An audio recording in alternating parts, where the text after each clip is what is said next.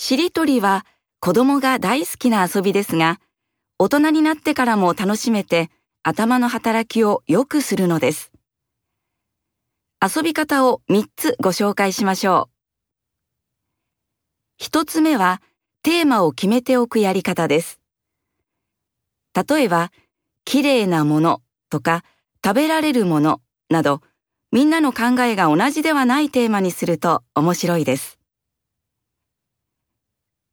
二つ目は、しりとりの反対の頭取りです。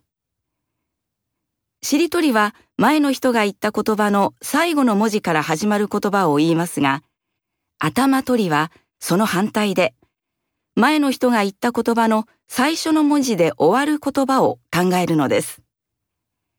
簡単そうですが、やってみるととても難しいです。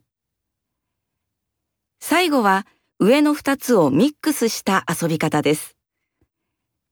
これを長い時間やっているとちょっと疲れますが、頭を使って遊ぶのは楽しいですから、ぜひやってみてください。